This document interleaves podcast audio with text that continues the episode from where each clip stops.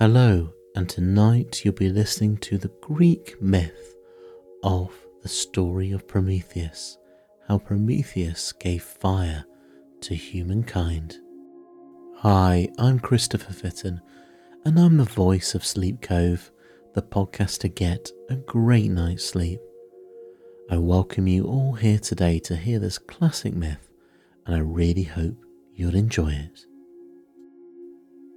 This episode is brought to you by Purple Mattresses. As the world becomes increasingly uncomfortable, we're all looking for as much comfort as we can get. And that's why you can count on a purple mattress.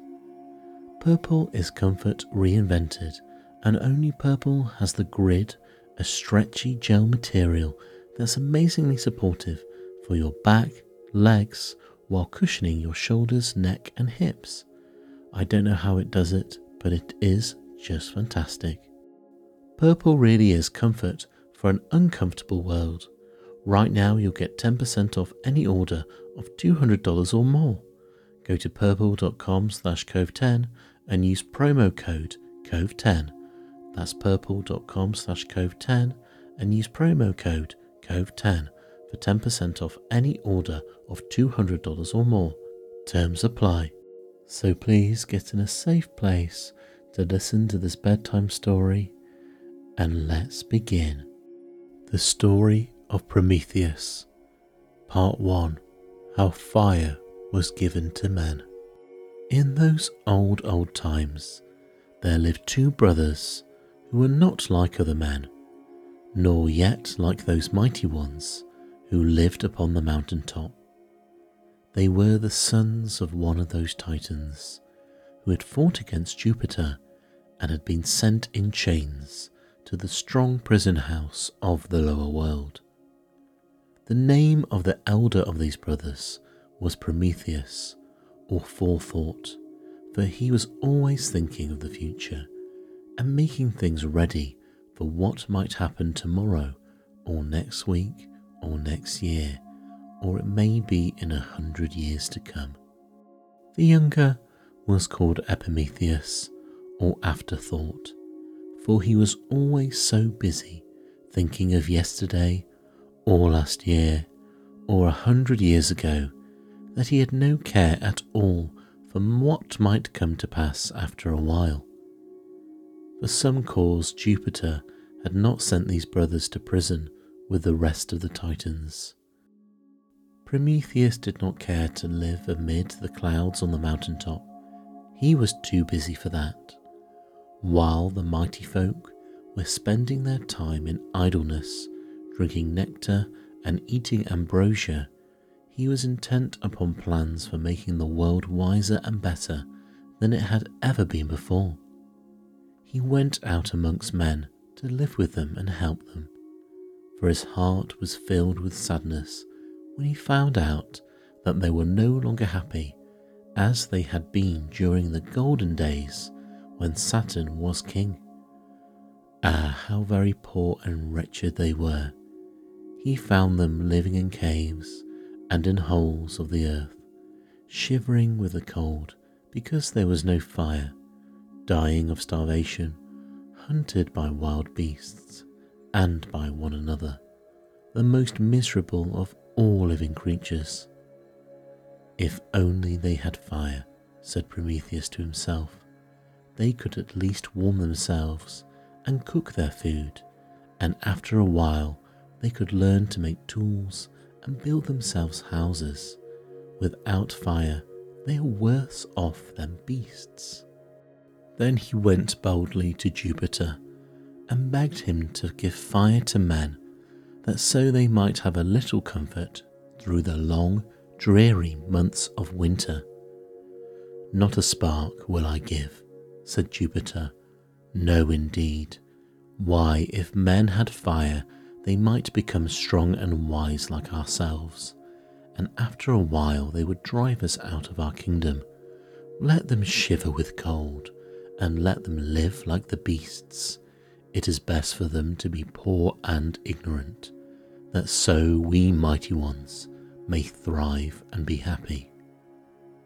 Prometheus made no answer, but he had set his heart on helping mankind, and he did not give up. He turned away and left Jupiter and his mighty company forever. As he was walking by the shore of the sea, he found a reed, or, as some say, a tall stalk of fennel, growing, and when he had broken it off, he saw that it was hollow inside and filled with a dry, soft pith which would burn slowly and keep on a fire a long time. He took the long stalk in his hands and started with it towards the dwelling of the sun in the far east. Mankind shall have fire in spite of the tyrant who sits on the mountain top, he said. He reached the place of the sun in the early morning, just as the glowing golden orb was rising from the earth and beginning his daily journey through the sky. He touched the end of the long reed to the flames, and the dry pith caught on fire and burned slowly. Then he turned and hastened back to his own land, carrying with him the precious spark hidden in the hollow centre of the plant. He called some of the shivering men from their caves and built a fire for them and showed them how to warm themselves by it and how to build other fires from the coals. Soon there was a cheerful blaze in every rude home in the land, and men and women gathered round it and were warm and happy and thankful to Prometheus for the wonderful gift which he had brought to them from the sun. It was not long until they learned to cook their food and so to eat like men instead of eating like beasts. They began at once to leave off their wild and savage habits, and instead of lurking in the dark places of the world, they came out into the open air and the bright sunlight, and were glad because life had been given to them. After that, Prometheus taught them little by little a thousand things he showed them how to build houses of wood and stone, how to tame sheep and cattle and make them useful, and how to plough and sow and reap, and how to protect themselves from the storms of winter and the beasts of the woods. Then he showed them how to dig in the earth for copper and iron, and how to melt the ore, and how to hammer it into shape and fashion it from the tools and weapons which they needed in peace and war. And when he saw how happy the world was becoming, he cried out, A new golden age shall come, brighter and better by far than the old. Part 2 How Diseases and Cares Came Among Men. Things might have gone on very happily indeed, and the golden age might really have come again had it not been for Jupiter. But one day, when he chanced to look down upon the earth, he saw that the fires were burning, and that people were living in houses, and the flocks were feeding on the hills, and the grain ripening in the fields, and this made him very angry. Who has done all this? he asked, and someone answered, Prometheus. What? the young Titan, he cried. Well, I will punish him in a way that will make him wish I had shut him up in the prison house with his kinsfolk. But as for these puny men, let them keep their fire. I will make them ten times more miserable than they were before they had it. Of course, it would have been easy to deal with Prometheus at any time, and so Jupiter was in no great haste about it. He made up his mind to distress mankind first, and he thought of a plan for doing it in a very strange, roundabout way. In the first place, he ordered his blacksmith Vulcan, whose forge was in the crater of a burning mountain, to take a lump of clay which he gave him and mould it into the form of a woman.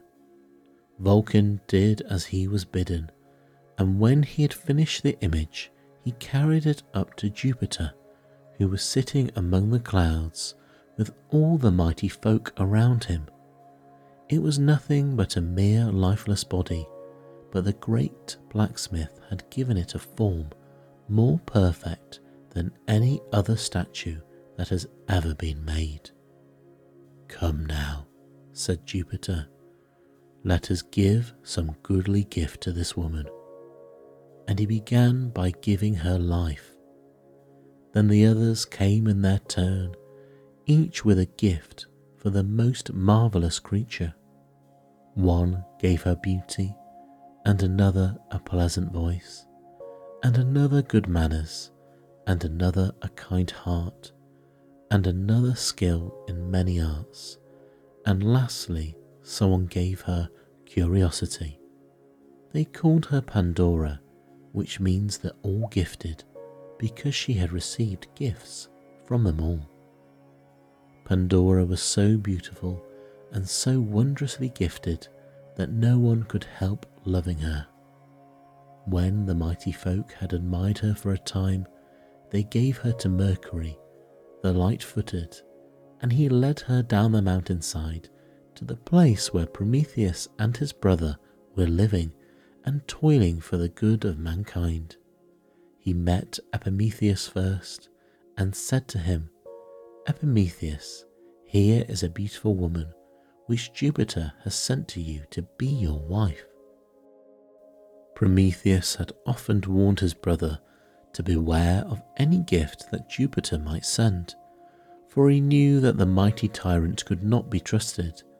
But when Epimetheus saw Pandora, how lovely and wise she was, he forgot all warnings and took her home to live with him and be his wife.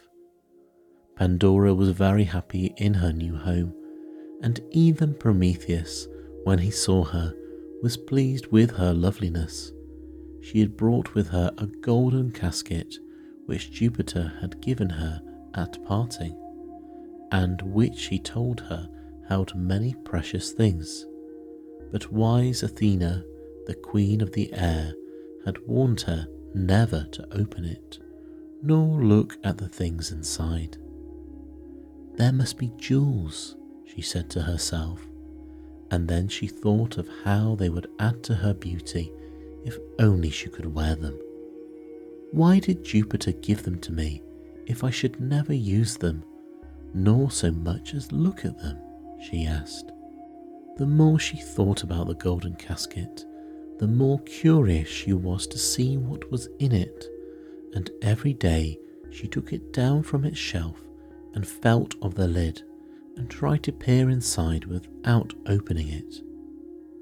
Why should I care for what Athena told me? She said at last. She is not beautiful, and jewels would be of no use to her. I think that I will look upon them at any rate. Athena will never know.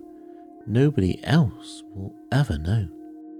She opened the lid a very little, just to peep inside. All at once there was a whirring, rustling sound, and before she could shut it down again, out flew ten thousand strange creatures with very strange like faces and gaunt and dreadful forms, such as nobody in all the world had ever seen. They fluttered for a little while about the room and then flew away to find dwelling places wherever there were homes of men.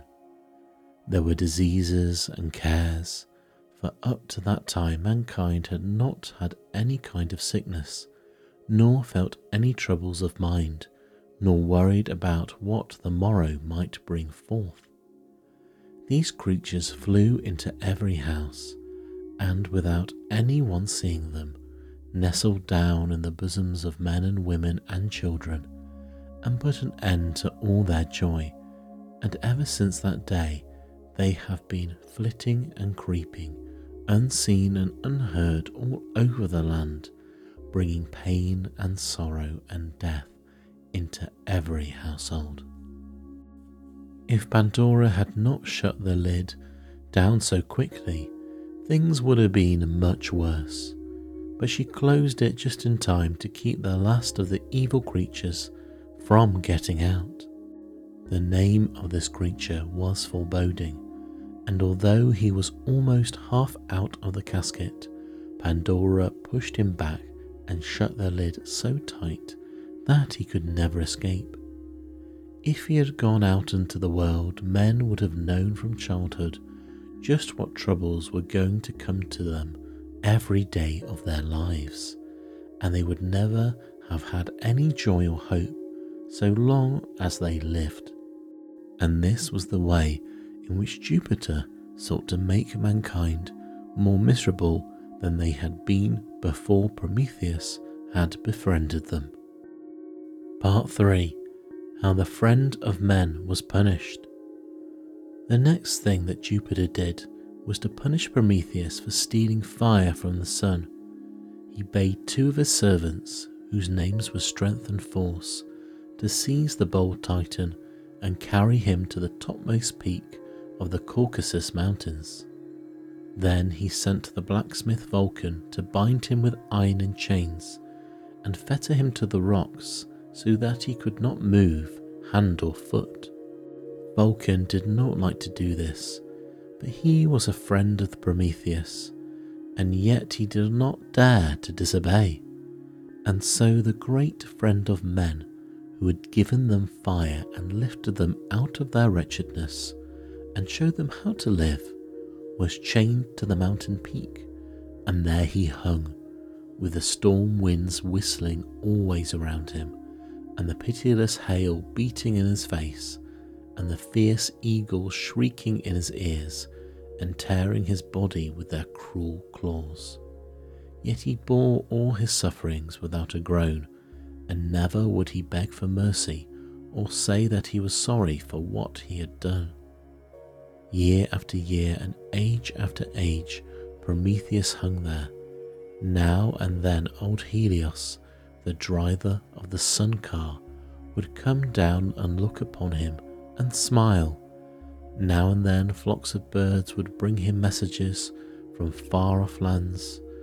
Once the ocean nymphs came and sang wonderful songs in his hearing, and oftentimes men looked upon to him with pitying eyes and cried out against the tyrant who had placed him there.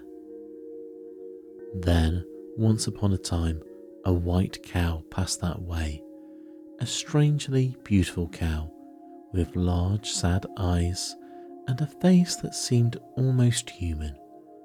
She stopped and looked at the cold grey peak and the giant body which was chained there. Prometheus saw her and he spoke to her kindly. I know who you are, he said. You are Io, who was once a fair and happy maiden in the distant Argos. And now, because of the tyrant Jupiter and his jealous queen, you are doomed to wander from land to land in that unhuman form. But do not lose hope. Go on to the southward and then to the west, and after many days you shall come to the great river Nile. There you shall again become a maiden, but fairer and more beautiful than before and you shall become the wife of the king of that land, and shall give birth to a son, from whom shall spring the hero who will break my chains and set me free. As for me, I bide in patience the day which not even Jupiter can hasten or delay. Farewell. Poor Io would have spoken, but she could not her sorrowful eyes looked once more at the suffering hero on the peak, and then she turned and began her long and tiresome journey to the land of the Nile. Ages passed, and at last a great hero, whose name was Hercules, came to the land of the Caucasus. In spite of Jupiter's dread thunderbolts and fearful storms of snow and sleet, he climbed the rugged mountain peak he slew the fierce eagles that had so long tormented the helpless prisoner on those craggy heights, and with a mighty blow he broke the fetters of Prometheus and set the grand old hero free. I knew that you would come, said Prometheus. Ten generations ago, I spoke of you to Io, who was afterwards the queen of the land of the Nile. And Io, said Hercules, was the mother of the race from which I am sprung.